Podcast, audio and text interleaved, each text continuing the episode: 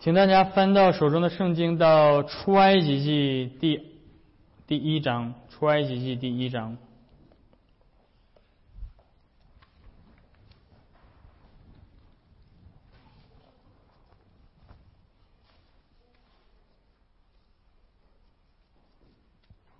我们今天从出埃及记来一同思想耶稣基督的福音。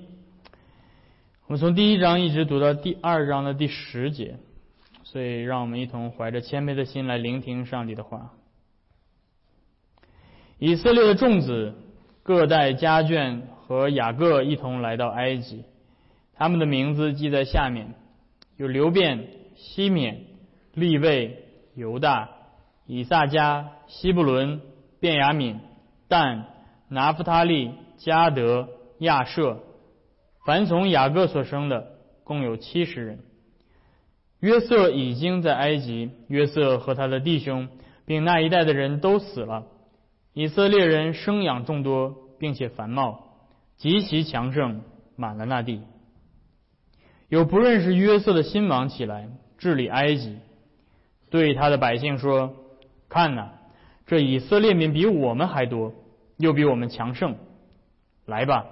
我们不如用巧计待他们，恐怕他们多起来，日后若遇到什么征战的事，就联合我们的仇敌攻击我们，离开这地去了。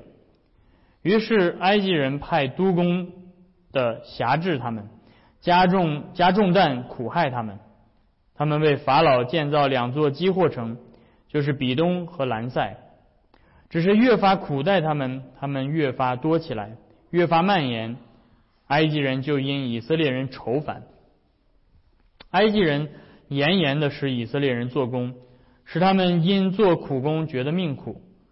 无论是和泥，是做砖，是做田间各样的工，在一切的工上都严严地待他们。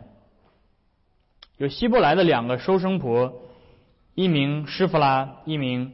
普阿。埃及王对他们说：你们为希伯来妇人收生，看他们临盆的时候，若是男孩就把他杀了，若是女孩就留他存活。但是收生婆敬畏神，不照埃及王的吩咐行，竟存留男孩的性命。埃及王招了收生婆来说：你们为什么做这事，存留男孩的性命呢？收生婆对法老说：因为希伯来妇人比埃及妇人不同，希伯来妇人本是强壮的，收生婆还没到，他们已经生产了。神厚待收生婆，以色列人多起来，极其强盛。收生婆因敬畏神，神便叫他们成立家室。法老吩咐他的众民说：以色列人所生的男孩，你们都要丢在河里；一切的女孩，你们要存留他们的性命。有一个利未家的人娶了一个利未女子为妻，那女人怀孕生了一个儿子，见他俊美，就藏了他3个月。后来不能再藏，就取了一个蒲草箱，涂上石漆和石油，将孩子放在里头，把箱子搁在河边的芦苇中。孩子的姐姐远远地站着，要知道他究竟怎么样。法老的女儿来到河边洗澡，她的使女在河边行走，她看见箱子在芦苇中，就打发一个婢女来拿来。她打开箱子，看见那孩子哭了，她就可怜他，说：这是希伯来人的一个孩子。孩子的姐姐对法老的女儿说：我去希伯来妇人中叫一个奶妈来，为你奶着孩子，可以不可以？法老的女儿说：可以。童女就去叫了孩子的母亲来。法老的女儿对她说：你把这孩子抱去，为我奶他，我必给你工价。妇人就抱了孩子去奶他。孩子渐长，妇人把他带到法老女儿那里，就做了他的儿子。他给孩子起名叫摩西，意思说：因为我把他从水里拉出来。我们今天读神的话就到这儿。今年的降临期，我们从出埃及记来一同思想耶稣基督。出埃及记告诉我们上帝的拯救始于他的圣约的承诺。当上帝要拯救他的百姓的时候，上帝回忆起他对亚伯拉罕所起的誓言。实际上，当我们去思想耶稣基督降生的时候，我们要知道，这是上帝在永恒当中就已经立定的救赎的计划。但是在历史当中，上帝的救赎计划施行之前，在耶稣基督还没有降生之前，上帝就已经借着许许多多的历史的事件、历史的人物，来彰显将来要来降生的这位救主到底是什么样的。所以特别在旧约时代，上帝借着摩西的降生来预表他将来要赐给世界的他的爱子耶稣基督。所以在出埃及的记载和新约圣经之间有着非常多的连接和相似之处。就像我刚才提到的，上帝因着他纪念亚伯拉罕的约，所以他就把以色列民脱离埃及。同样的，在新约圣经福音书当中，上帝那里面记载说，因为上帝纪念了亚伯拉罕，他对亚伯拉罕所起的誓言，所以他差来了耶稣基督。出埃及记的开篇告诉我们，上帝赐下来一位中保，借着这个中保，借着这位救主摩西，上帝拯救他的百姓。同样在福音书一开篇是记载着耶稣基督的降生的故事。透过摩西，上帝把他的百姓从埃及地为奴之家领出来，而天使对玛利亚启示的时候说，你所生的要称为圣者，因为他要把他的百姓从罪恶当中领出来。耶稣基督是真正的摩西，而摩西则是那位预表基督的那个预表。出埃及的整个事件是旧约的福音，是对耶稣基督救赎工作最重要的范式。所以我们今天要来一同从出埃及记一开始，从摩西降生的故事来思想那位更伟大的摩西，那位救主耶稣基督他的降生。我们要来看，因为上帝已经差派了那位更伟大的救主，所以我们可以刚强壮胆，在罪恶和苦难当中继续倚靠上帝的拯救。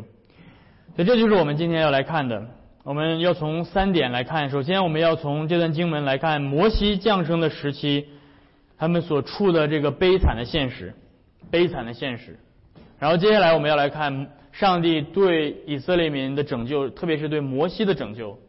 预备这位救主降生。最后我们要来看耶稣基督是如何应验摩西这个预表的。所以我们首先从第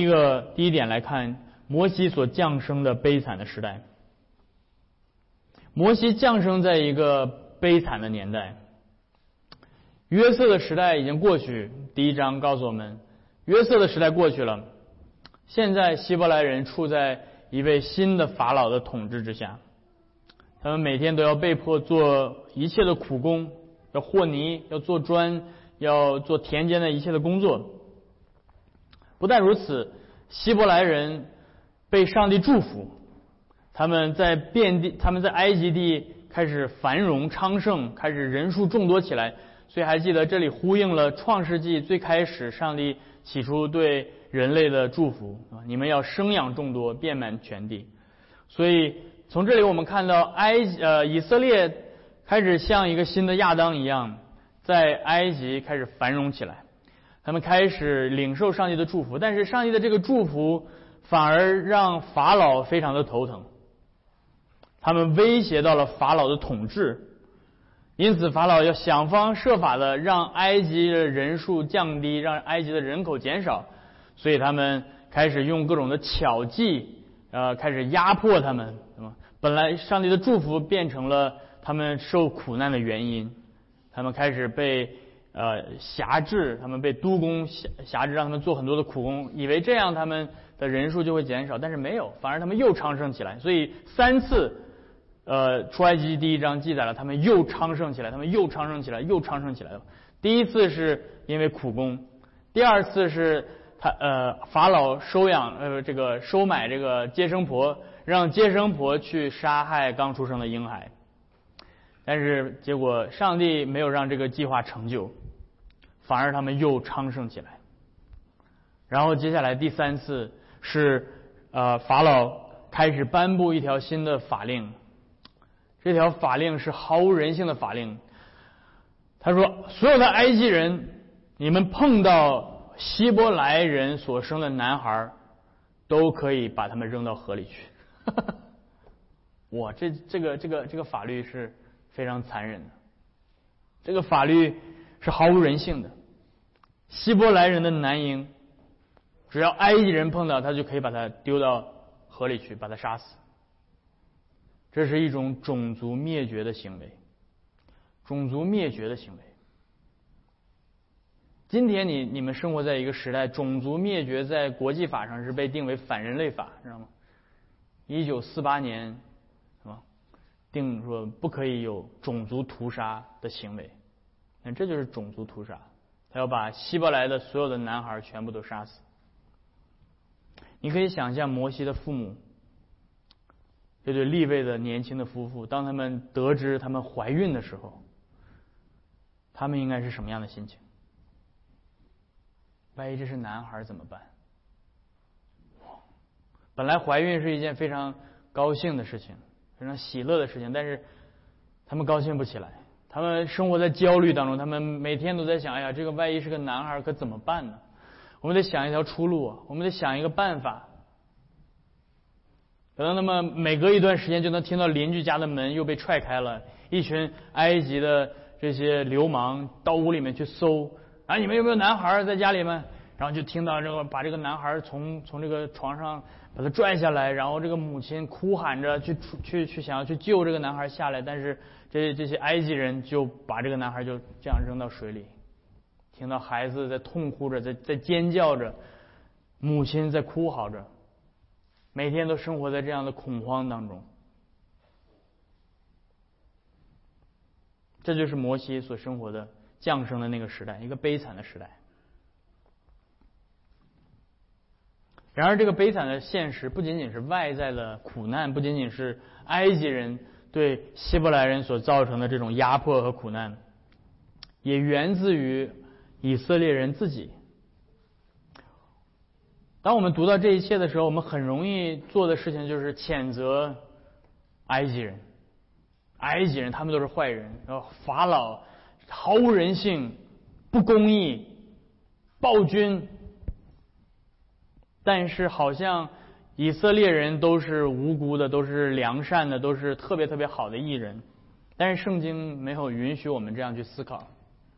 我们所生活的悲惨的现实不仅是他人所造成的罪，也包括我们自己的罪。圣经记录了摩西所出生的家庭，这是我先接下来让你们注意到的一点。到了第二章，那里面提到说有一个利未人娶了一个利未的女子，于是她就怀孕了。但你读到这的时候感到人畜无害的，对吧？摩西生在这个家庭，他的父母是谁？有人知道他的父母是谁吗？第二章没有记录他父母的名字，这点很奇怪。如果你知道这点很奇怪，可能你平时读圣经的时候没有特别留意到。你知道读圣经，你不仅要读圣经写了什么，你还要去想圣经没写什么。如果你直接读希伯来语的出埃及记，每一卷书它有一个这卷书的书名。出埃及记被翻译成我们今天的文字，这个书名叫做出埃及记，对吧？但是它在希伯来语里面的名字不是出埃及。以色列人他们犹太人他们会用每一卷书的第一个名词出现的名词做这卷书的 title， 做这卷书的标题。而出埃及记第一句话里面的第一个名词是名字，所以这卷书是一个关于名字的书卷。而你会读到第一章的时候，你会发现有一些名字被忽略下去了，被略掉了，有一些名字被纪念了。第一章里面埃及法老的名字没有出现，埃及的法老的名字没有被上帝纪念。但是第一章里面有两个身份地位也要比法老低下很多的两个接生婆的名字被记录下来了。这两个接生婆的名字被上帝纪念，所以你可以看到这卷书是一个非常强调名字的，一上来就告诉你以色列12个支派的名字都是什么，这些是他们的名字，这些是被上帝纪念的他的百姓。然而到了第二章，你会发现重要的人物出现了，摩西要降生了。但是在摩西这么重要的人物降生的故事当中，他的父母的名字竟然被忽略下去了，竟然被略过了。你会发现这个很奇怪，到底是为什么？他的父母到底是谁？你有圣经打开的话，请跟我一起翻到出埃及记第6章。出埃及记第6章，这里面记录了摩西的家谱。请你看第20节，出埃及记第6章第20节，那里面说，暗兰娶了他父亲的妹妹约基别为妻，他给他生了亚伦和摩西。看到了吗？这就是为什么第2章里面没有记录摩西的父母的名字的原因，因为摩西的父母是乱伦的婚姻。摩西的爸爸娶了他自己的姑姑，娶了他爸爸的妹妹。摩西是生在一个乱伦的家庭里的，而后来如果你了解摩西律法，你就知道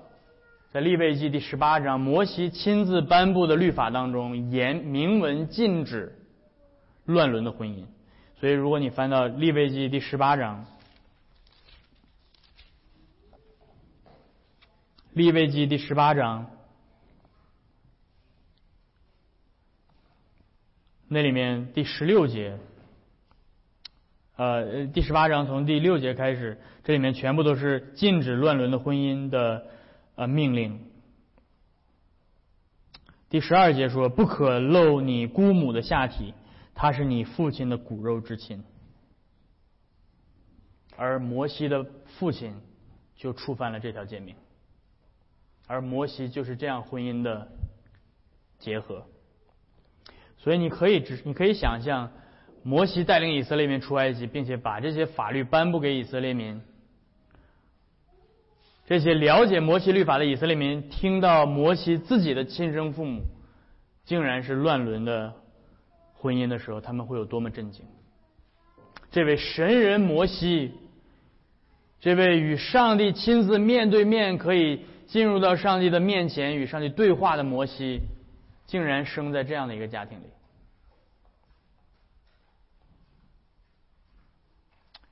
你今天你对你自己的环境，对于你的出身，对于你的原生家庭，今天很多的人会说，哎呀，我之所以怎么样，是因为我的原生家庭，是因为我来自于这样的一个环境，很糟糕的一个家庭，是因为我生不逢时，对吧？我之所以痛苦，是因为我生在这样的一个邪恶的时代，生活在暴政之下，生活在痛苦之中，所以我要放弃了，所以我永远做不成什么什么事情，所以我永远是失败的。那么你是不知道摩西到底生活在什么样的时代。摩西出生在一个残暴的时代，他出生在埃及的暴政之下，埃及的暴政比你今天所能够在这个地球上见到的暴政更加的残暴。今天还没有随便有人跑到你家去把你的孩子扔到河里去，对不对？今天你还可以打电话给警察，对吧？警察还能还你一个公道，对吧？今天你还没有生在一个这样的家庭里，你可以想象到摩西从小长到大，他要承受多少的毁谤，他要承受多少的这些言语，街坊邻里的就会说啊，你看那个家那家的，就那个不伦的家庭出生的孩子，对不对？而且不仅如此，摩西降生之后怎么样？他的父母把他藏了3个月，后来实在藏不住了，这个孩子会哭啊，这孩子一哭，外面的人不就听到了这家里面有男孩，怎么办？他们就想了一个办法，他们拿来了一个箱子，把下面涂上防水的这个石漆，然后他们就把这个3个月大的摩西就放在了这个箱子里，就把它遗弃了，放在水边。这孩子我们不要了，这孩子我们不要了，我们养不了。然后他说他的姐姐留在岸边，这句话什么意思？这句话的意思是他的父母已经走了。我不知道你当过父母的话你会怎么想，如果你有孩子，3个月大的孩子，你会这样对他吗？你会就这样把他丢在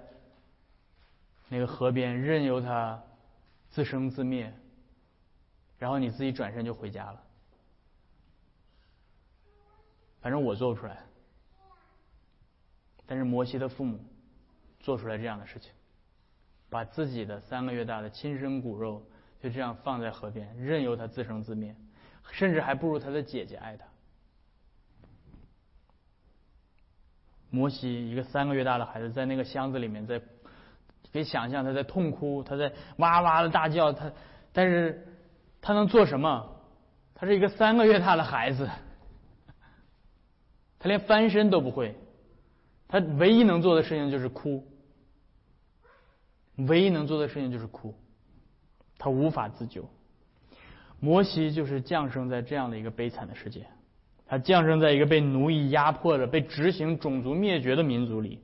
他生在一个乱伦的家庭里，他刚满3个月的时候就被父母遗弃在河里等死。所以今天你要知道，圣经给你宣讲的现实是真的现实，圣经给你的信息是就是这么活生生的、血淋淋的你所生活的这个现实。而圣经给你的盼望就不是那些今天很多人披着基督教的外衣，或者甚至不披基督教的外衣，像你所宣讲的那些心灵鸡汤、那些正向思维法，那些只要你努力的去换一个视角，你的人生就会改变了。不，这不是圣经的信息。你想让摩西那个3个月大的孩子自己一个人躺在那个河水里，你跟他说积极一点嘛，有什么好哭的，对吧？你想一想，对吧？就是你至少还能躺在盒子里，对吧？这不是圣经给你带来的拯救。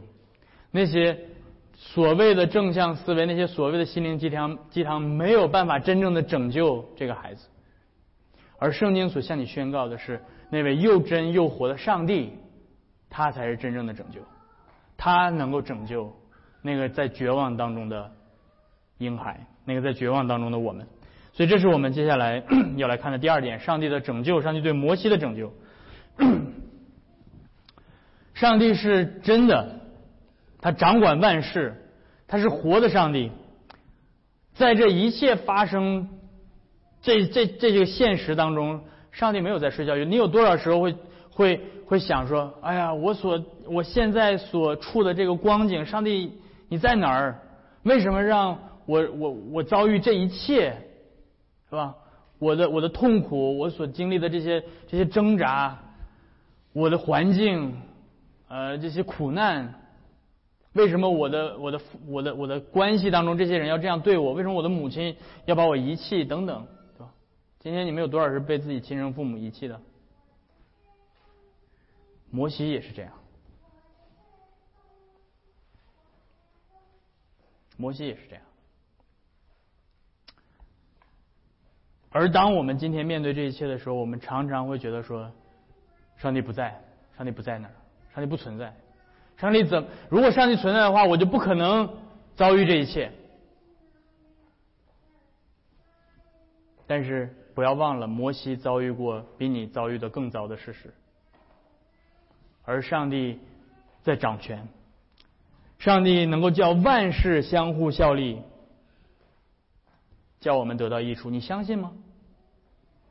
你对这句话有多么确信？上帝能够叫万事相互效力，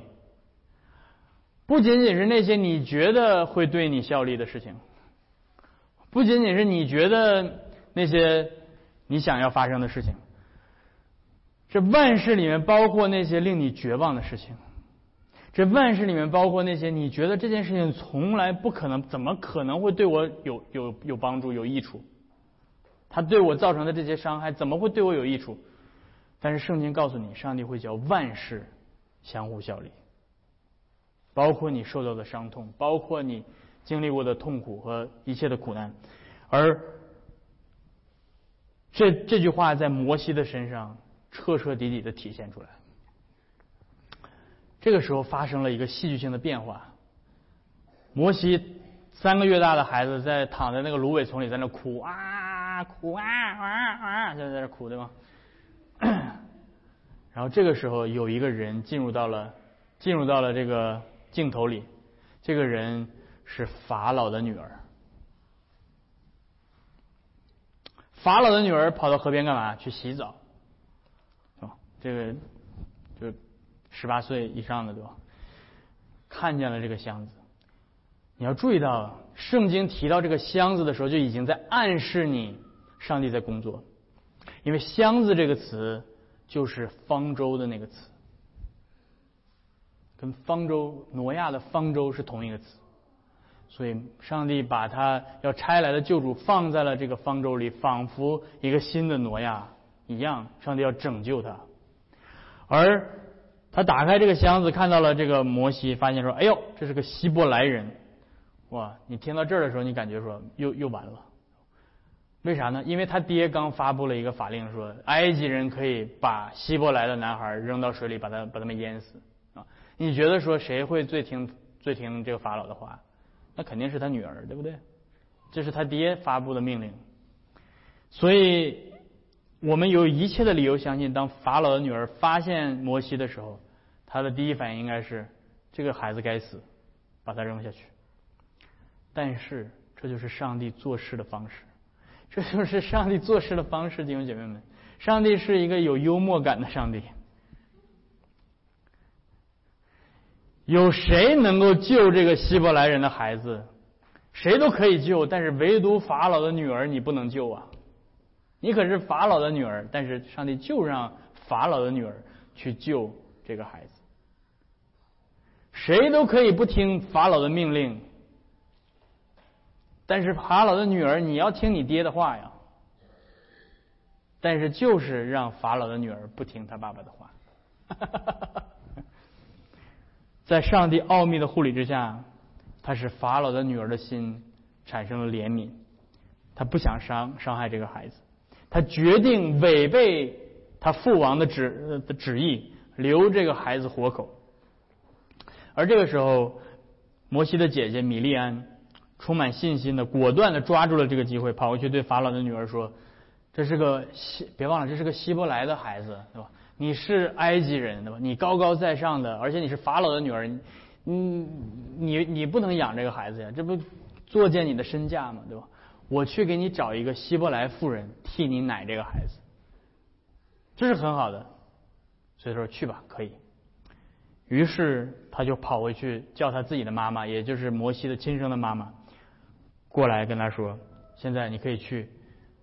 然后摩西他亲妈还在家里嗑瓜子呢，对吧？还想着这孩子是不是要死了，对吧？然后突然大女儿回来说：“妈妈，赶快跟我来。”然后他怎么回事啊？然后来到看法老的女儿，这皇宫里面的公主啊，然后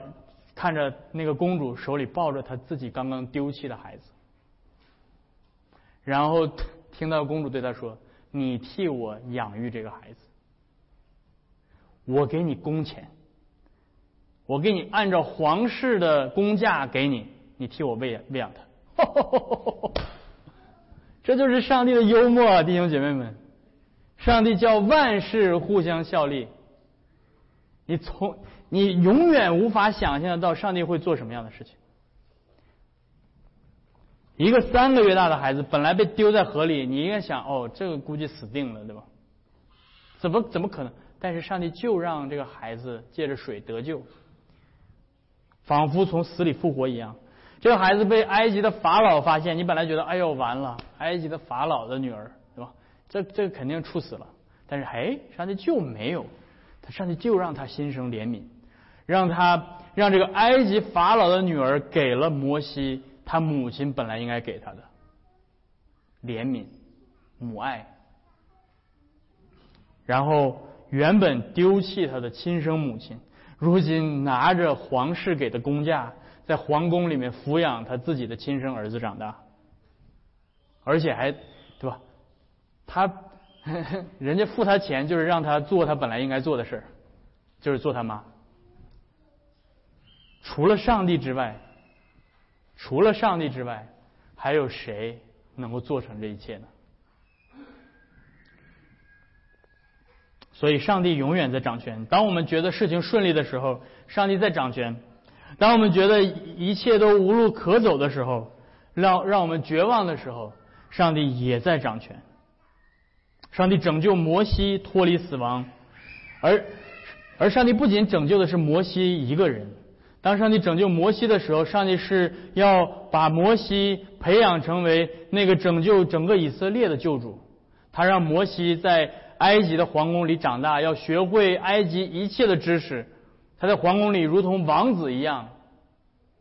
他能够与法老面对面。而最终法老永远不知道的是，这个曾经跟他面对面的这个孩子，将来会是颠覆他的王朝的那个人。因此摩西的故事告诉我们，不论我们的处境有多么悲惨，不论你的成长环境是什么，不论你的原生家庭给你造成了什么样的伤害，不论你受到的苦有多么大，也不论你自己的罪有多么深，这一切都无法阻止上帝要拯救你的计划。因此不要放弃，不要绝望，不要定睛在你所处的那个光景之下，不要定睛在，对吧，这个外界的环境，这个他怎么对我，我怎么感受，不要定睛在这一切的事情上，要定睛在上帝身上，定睛在上帝的主权上面，因为他所要成就的事情必然会实现。所以这是我们看到摩西所降生的悲惨的现实，上帝拯救摩西，并且预备摩西作为他百姓的救主。但是这一切就像我刚才说的，就像是仿佛是一场电影的预告片一样，实际上它所指向的是那个真正的救主的降生，我们的救主耶稣基督。所以这是我们要看的最后一点，摩西降生的故事描绘的是这个充满罪恶的悲惨世界，而真正悲惨的现实不仅仅是埃及人，不仅仅是以色列人，而是全人类，包括我们，都像奴隶一样，都像被奴役的以色列人一样，在罪恶和死亡的奴役之下。所以使徒保罗在罗马书第6章说，你们岂不知道，你们把自己献给谁做谁的奴仆，顺服谁就做谁的奴仆吗？你们或者做罪的奴仆以至于死，或者做顺服上帝的奴仆以致成为义。所以保罗告诉你一个原则，你顺服谁就是谁的奴隶。而我们看到今天全人类都在顺服着罪在生活，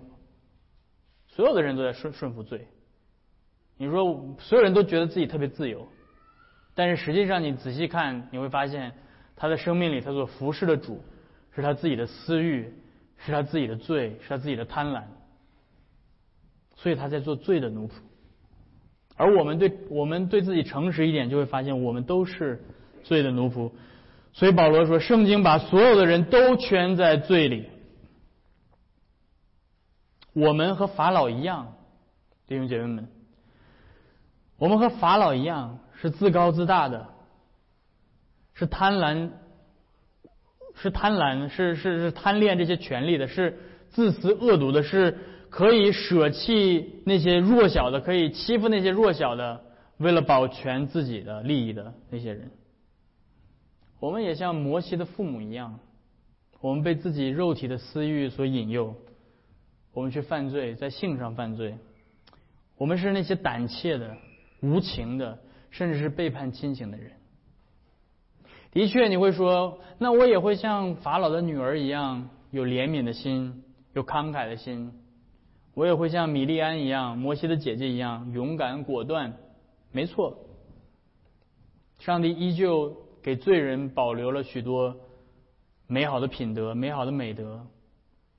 我们是全然堕落，但不是绝对堕落。但是上帝的律法是完全的，弟兄姐妹们，上帝的律法所要求的义是完美的，它不允许你有一丝一毫的污秽，一丝一毫的罪恶掺杂在你的义当中。因此你无法靠着你自己感觉自己偶然感觉做的不错的那些事情被这位公义的上帝接纳。实际上如果你诚恳的面对你自己，你会发现你就像那个被遗弃在水中的摩西一样，在水中挣扎，在哭喊，那个水就像审判一样，你在上帝的审判之中无法拯救自己，你只能期待着从你之外而来的一位救主。而你是否看见自己就生活在这样的一个悲惨的世界里呢？你是否看到了你自己的罪使你陷入到这样的悲惨？如果你承认你的罪，那么今天上帝借着摩西的故事带给你一个好消息，那就是他来亲自怜悯你，他来拯救你，他为你预备了一位救主，一位更伟大的摩西，他要带领你进入到一个更伟大的出埃及，不仅仅是脱离人类的奴役，而是脱离罪的奴役、死亡的奴役。这位救主就是我们的耶稣基督，借着他的降生，他十字架上的死和复活，他带领我们脱离罪和死亡。因此希伯来书的作者说，摩西是上帝的仆人，为将来必要发生的传讲的事情作证。希伯来书第3章第5节，摩西的降生，他的一生不仅仅是拯救以色列民而已，而是他要为耶稣基督做见证，他要为将要来的上帝的儿子做见证。那将来必传讲的事，就是上帝的儿子亲自道成肉身来到这个世界上来拯救我们。我们需要快进到几千年以后，在犹太地的伯利恒那座小城，救主耶稣基督降生。摩西的降生和耶稣的降生有许多的相似之处，和摩西卑贱的出身一样，耶稣降生在一个犹太人被外族压迫的时代，他没有生在万众瞩目的王宫里，而是生在一个普通平凡的木匠的家里，甚至出生的时候被放在了马槽里。和法老屠杀希伯来的男婴一样，在耶稣降生的时候，希律王因为惧怕耶稣的降生，使自己的权利受到威胁，他把伯利恒四围所有2岁以下的男婴全部都屠杀死。然而上帝就像上帝奇妙的保守，摩西毫发无损的存活，最终成功的拯救以色列人出埃及。上帝也奇妙的保守了耶稣基督，叫他躲避了希律的屠杀，最终成为全人类的救主。实际上当耶稣带着几个门徒登山变相的时候，在荣耀当中有旧约的2个先知向耶稣显现，其中一个就是摩西，另外一个是以利亚。而路加概括了他们所谈论的内容，摩西显现跟耶稣谈论什么呢？那里面说他们要谈论耶稣去世的事，就是他要在耶路撒冷所成就的事。中文把这个词翻译成去世，而实际上在 希腊文的原文当中，这个词是 exodus， 也就是出埃及的意思。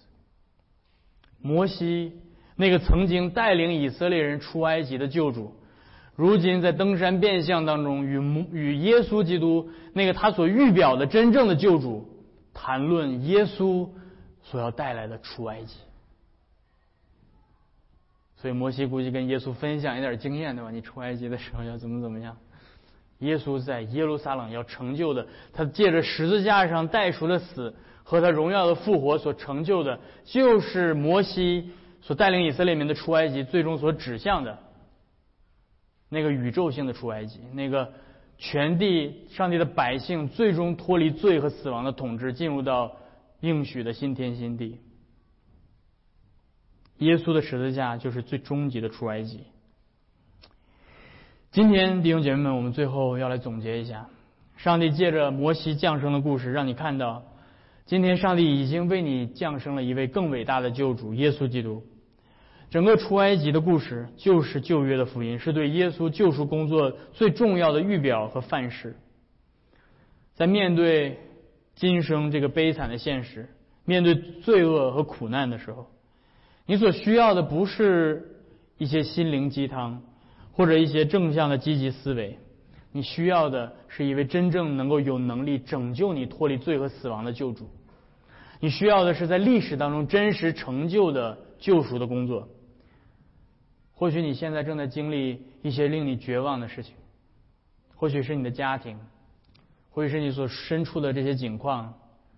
是你的关系，或许你正在受苦，你正在与罪挣扎而感到痛苦。不论你正在经历什么，